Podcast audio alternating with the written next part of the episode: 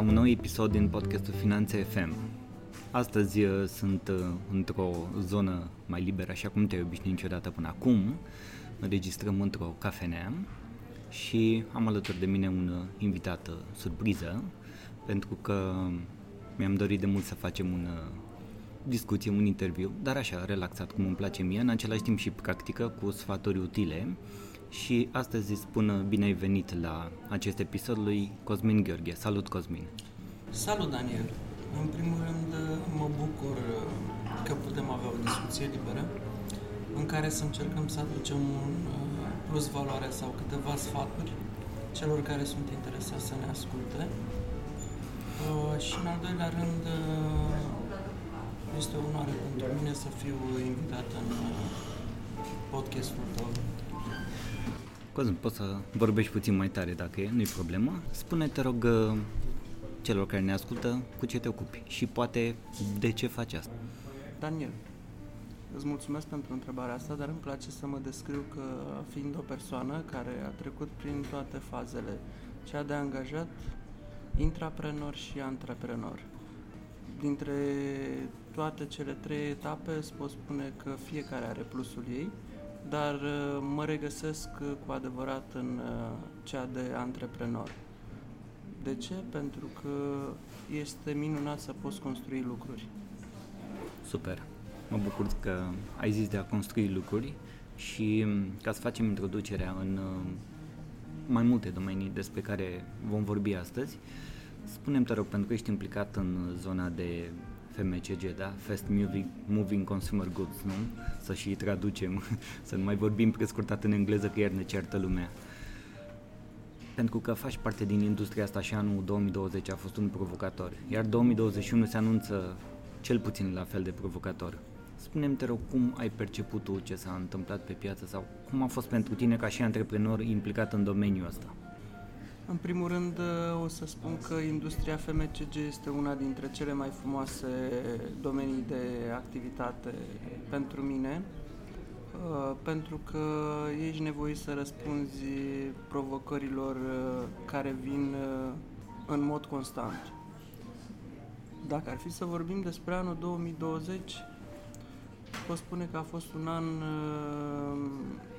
în care cu adevărat antreprenorii au fost nevoiți să ia decizii cel puțin inedite. De la nivelul propriei companii până la nivelul uh, furnizorilor, uh, clienților și tot ceea ce implică un business. De ce spun asta?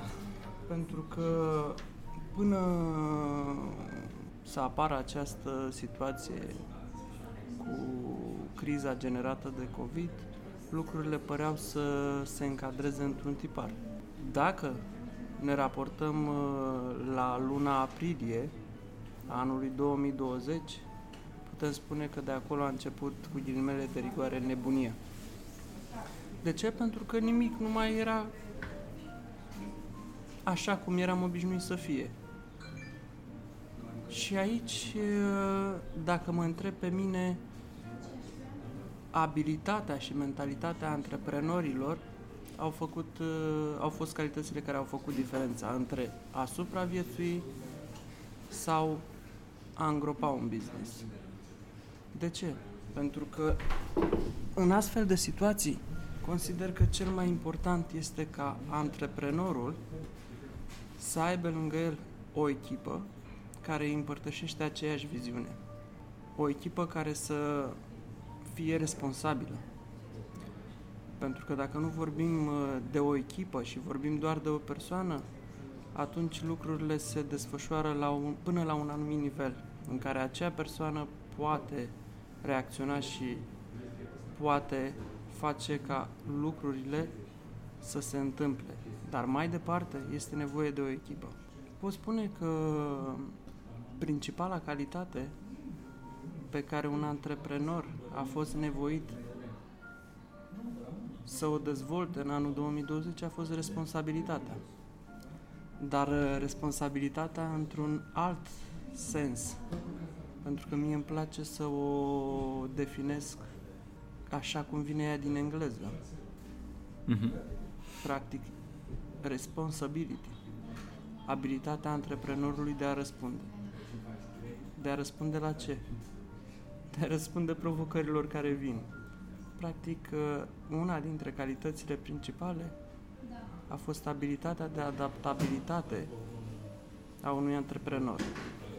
Pentru că anul 2020 a fost, uh, așa cum spuneam mai devreme, unul inedit și neașteptat. Pe zi ce înaintau lucrurile în criza generată de COVID, apăreau situații neprevăzute, la care fiecare era nevoie să se adapteze. Dacă stau să fac o retrospectivă a lucrurilor întâmplate în perioada aia, îți pot spune că în primă fază a început uh, nebunia cu asigurarea cantităților de alimente.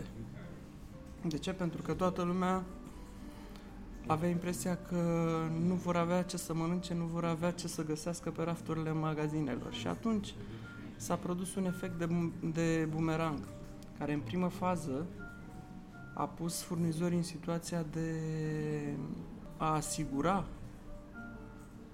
o nevoie cantitativă mult mai mare decât era media lunară.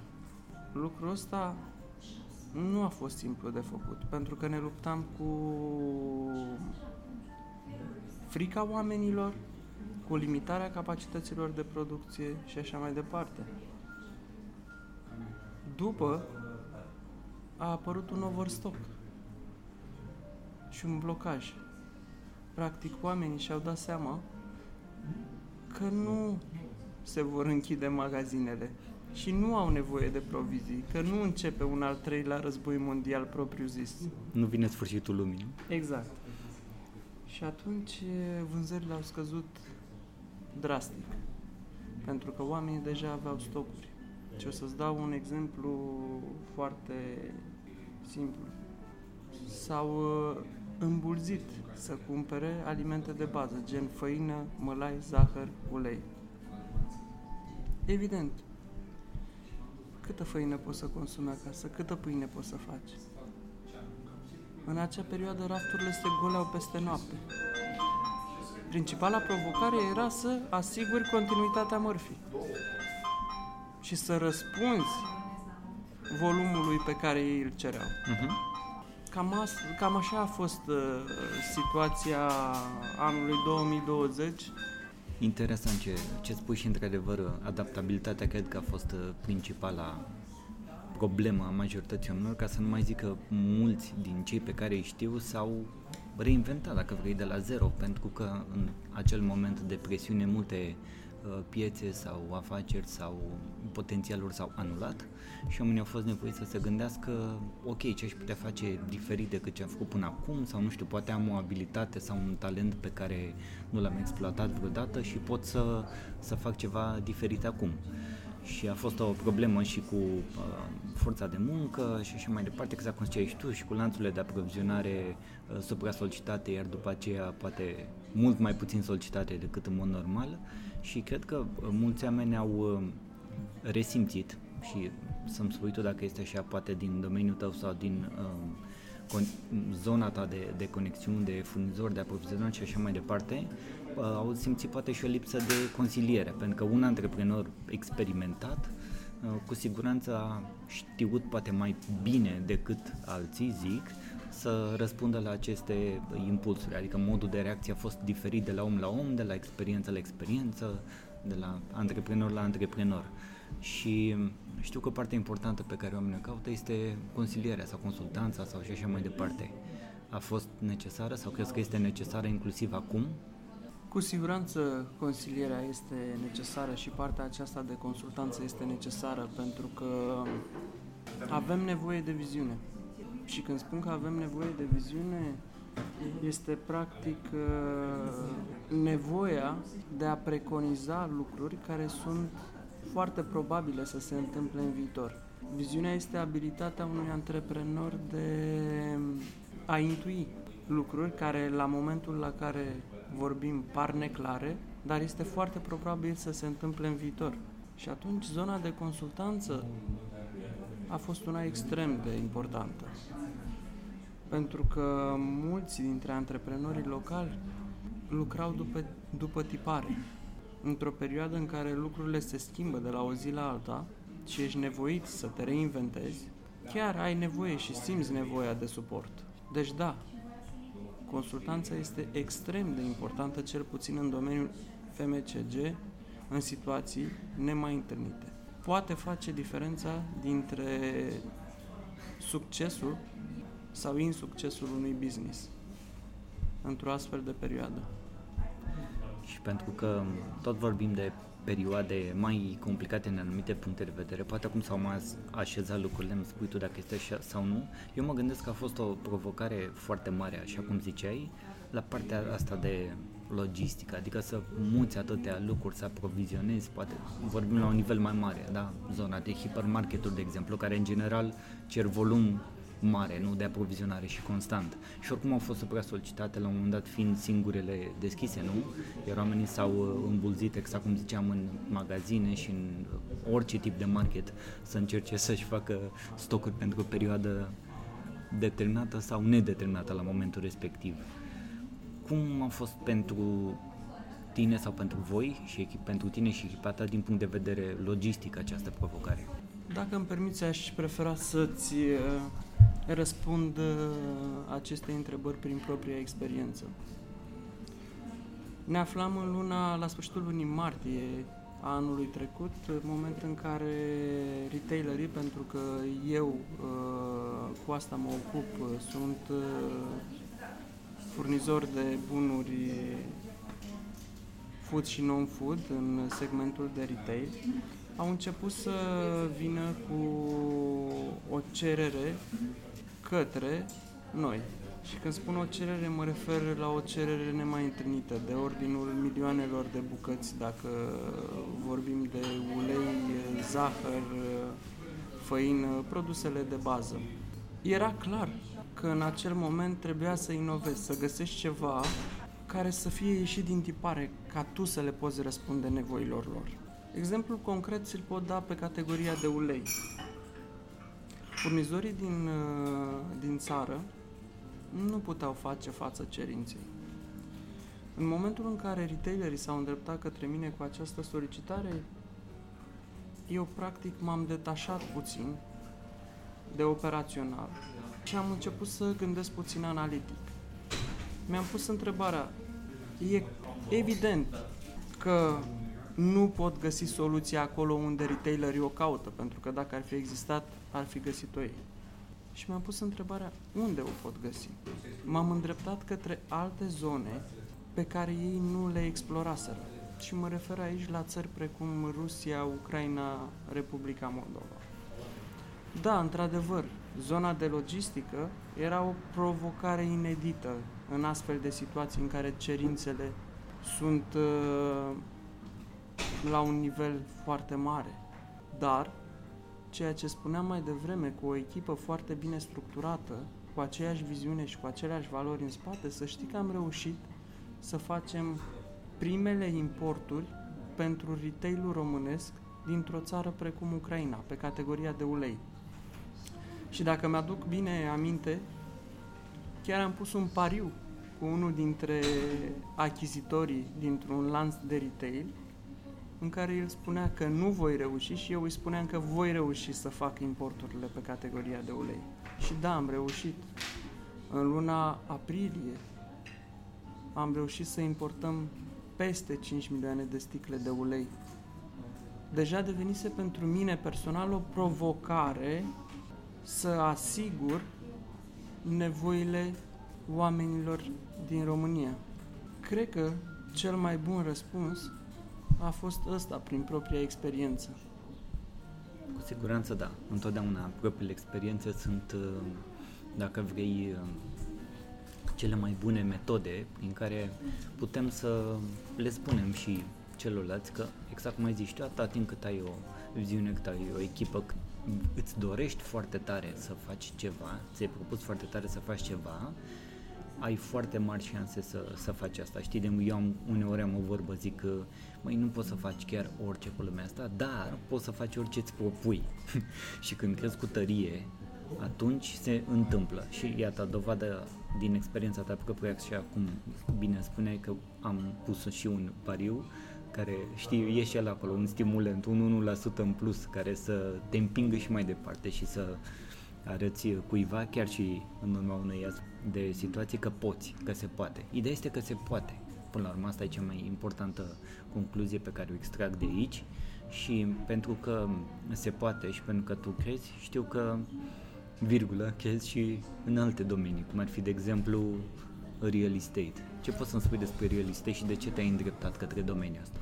Îți pot spune că întotdeauna m-au atras construcțiile.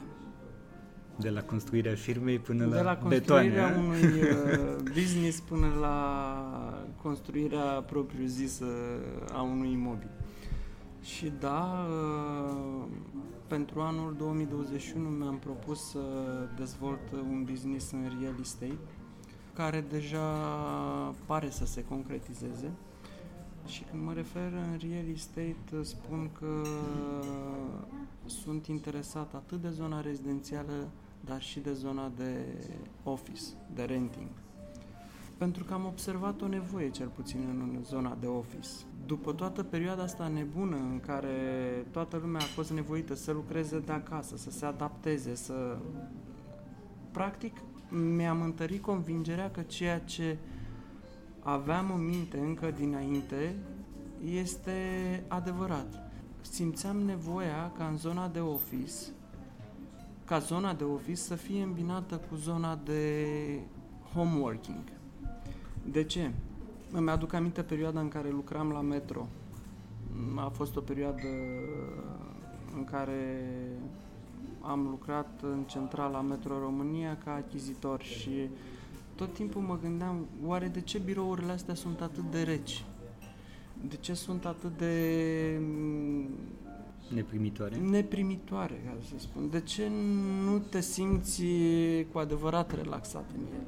Ca mai târziu să citesc un articol că Mark Zuckerberg uh, le-a creat uh, angajaților săi o zonă de working uh, în care ei se pot relaxa, își pot bea cafeaua, pot ieși să uh, comunice între ei, practic să, să se simtă cu adevărat confortabil. În momentul în care tu te simți cu adevărat confortabil în zona de working, cred că poți obține cele mai bune rezultate și poți scoate ceea ce, ce nu foarte ușor uh, scoți din, uh, din zona unui angajat tipic, zona de creativitate. Dar ca să revin, mă încântă foarte mult zona de real estate, atât prin complexitatea ei, dar și prin uh, faptul că devine o provocare pentru mine. Este o zonă în care nu am activat până acum, dar uh, cu siguranță pe parcursul acestui an uh, o voi face. Mi-am adus aminte ce ai spus despre metro și de faptul că activai într-un birou oarecum neprimitor sau unde nu puteai să-ți exerciți creativitatea, așa mai stilul mai, mai vechi din anumite puncte de vedere. Sunt uh, destule companii care au început să implementeze în, în ultimii ani de zile, să zic 50 ani dacă vrei, inclusiv în România, zona asta, să încerce să scoată creativitatea mai mult din oameni și să-i facă să se simtă la birou ca acasă, să îmbine lucrurile, însă, la nivel general, în România încă sunt puține. Se întâmplă treaba asta foarte mult, poate prin București, prin Cluj, prin Timișoara, printr-un uh, Brașov, în general prin orașele mai, mai mari și care au avut o, o deschidere mai rapidă și au adoptat zona asta de, de nou mult mai mult mai bine decât uh, celelalte. Însă cred că e, e o provocare poate și zona rezidențială care s-a mișcat și se va mișca foarte mult în direcții diferite decât până acum, de exemplu o migrare oamenilor din orașele mari în orașele mai mici și poate din orașele mai mici chiar mai retras prin zone de sate sau așa. Crezi că există aici un potențial? Da, și mă bucur că ai punctat acest lucru pentru că am observat în ultima perioadă sau după experiența anului trecut uh, tendința oamenilor uh, de a fugi din zona de blocuri propriu zis uh, sau din zona de oraș către zone limitrofe. De ce? Pentru că și-au dat seama că în astfel de situații au nevoie de spațiu și nu au nevoie doar de spațiu indoor, ci au nevoie și de spațiu outdoor. Este foarte greu ca în astfel de situații să fii închis uh, într-un apartament de două sau de trei camere și să fii nevoit să lucrezi zi de zi din acel spațiu fără a putea explora și celelalte oportunități pe care o zonă de rezidențial limitrof ți le poate oferi la un preț destul de accesibil. Cred că mentalitatea cumpărătorilor de real estate a fost schimbată radical. Mentalitatea constructorilor a fost schimbată radical. Toate aceste lucruri, așa cum spuneam mai devreme, pună antreprenorii în situații în care trebuie să fie responsabili, să aibă abilitatea de a răspunde, abilitatea de a intui ceea ce potențialii clienți sau ceea ce masa își dorește. În momentul în care un antreprenor are viziune, și aici o să-ți dau exemplu tipic al lui Elon Musk, cred că poate juca o carte câștigătoare. Concluzia este că absolut toate domeniile s-au schimbat. Pornind de la FMCG, pornind de, de la retail, pornind de la real estate, de la orice vrei tu, cred că au suferit schimbări majore, bazate, bineînțeles, pe cerere.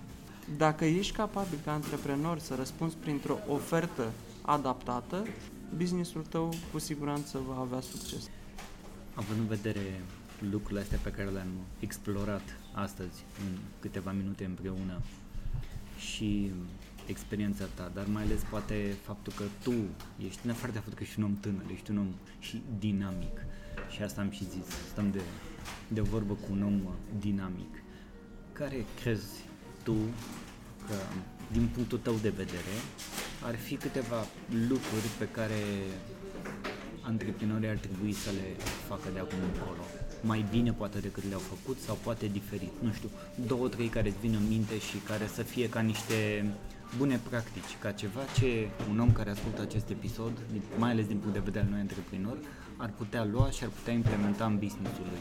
Care ar fi două, trei lucruri? Cu siguranță vorbim de o complexitudine de aptitudini pe care un antreprenor trebuie să le îndeplinească astfel încât să poată supraviețui și să poată câștiga în astfel de momente inedite.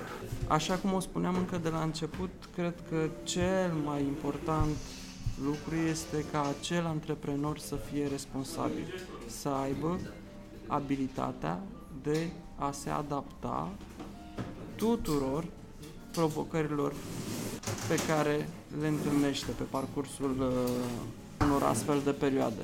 Un al doilea punct la care trebuie să fie atent un antreprenor din uh, perspectiva mea este să își dezvolte continuu abilitatea de a fi vizionar. Doar în momentul în care intuiești lucruri care sunt neclare și le faci să devină clare, poți cu adevărat, cu adevărat inova astfel încât business, businessul tău să aibă succes. Foarte utile sfaturile tale, Cosmin, dacă vrei. Cred că orice antreprenor ar trebui să țină cont de aspectele astea și mai mult de atât, pentru că mi-am, uh, mi-am adus aminte acum uh, și n-aș vrea să încheiem fără, surprind, fără să surprindem uh, acest aspect. Apropo de zona de logistică, știu că ai niște proiecte noi și aceste proiecte merită menționate.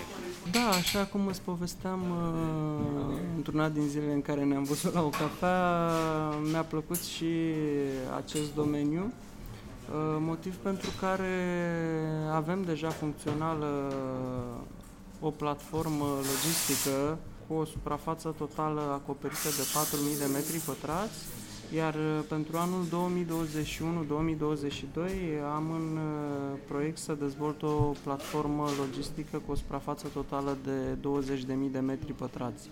Este o zonă care oarecum uh, este complementară businessurilor pe care eu le dezvolt. De ce? Pentru că zona de trading în FMCG îmi cere Uh, astfel de soluții logistice de depozitare și atunci am gândit-o din cele două aspecte, uh, nevoia proprie și uh, ca un potențial business de a pune la dispoziția operatorilor logistici astfel de spații și, pe de altă parte, iarăși îți spun că a fost un domeniu nou pe care am dorit să-l explorez. Ceea ce privește platforma de 20.000 de metri pătrați, îți pot spune că deja suntem la stadiu de proiecte.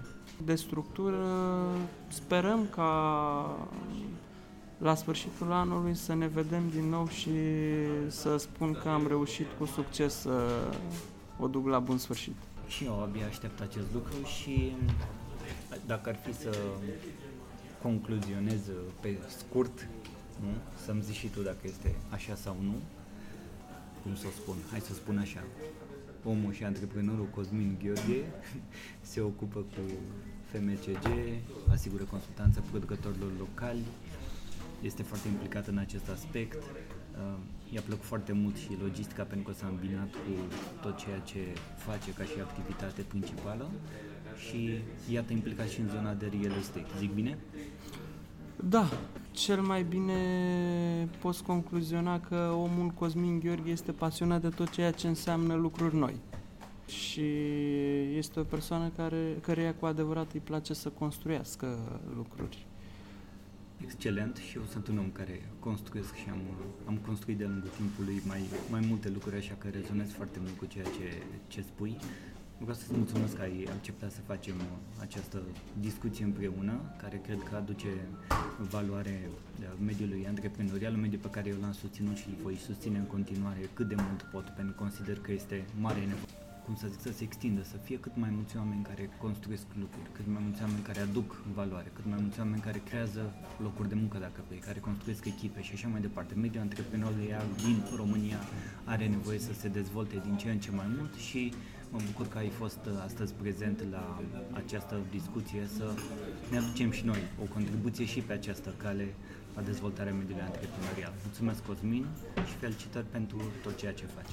Și eu îți mulțumesc, Daniel, și sper că aceste sfaturi non-conformiste, dar uh, care vin din propria experiență să ajute și alții intraprenori sau antreprenori în ceea ce își propun să construiască. Dragilor, mulțumim că ne-ați ascultat. Până data viitoare vă dorim succes în proiectele pe care le întreprindeți și vă spun la revedere!